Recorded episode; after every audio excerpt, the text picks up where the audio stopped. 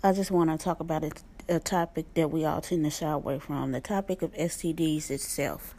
As an adult and as anyone having sex, you should take it as your own, take it as your responsibility to take care of your body and get get tested because you could be unknowingly passing the virus on to someone else and not know about it. Or you could be laying down with the person that doesn't know that they have a virus and passing it on to you or the person might know and don't care anyway. So I just say do the important thing, do the right thing, get tested because it, yes, it can happen to you. And if it does happen to you, no, it's not necessarily the end of the world.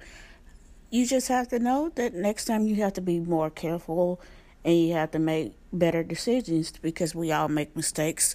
It's just up to you on how on how you move forward with it and just like I said, make better decisions and get tested. That's all we can do.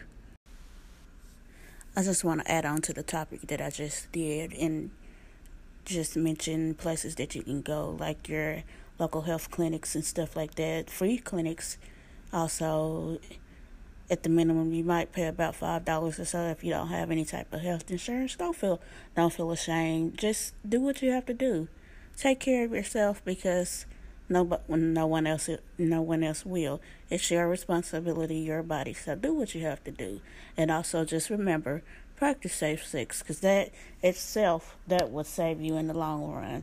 But also remember this: that some some STDs may not be, may not even be preventable by a condom itself. So just just know get tested. Get get tested for everything.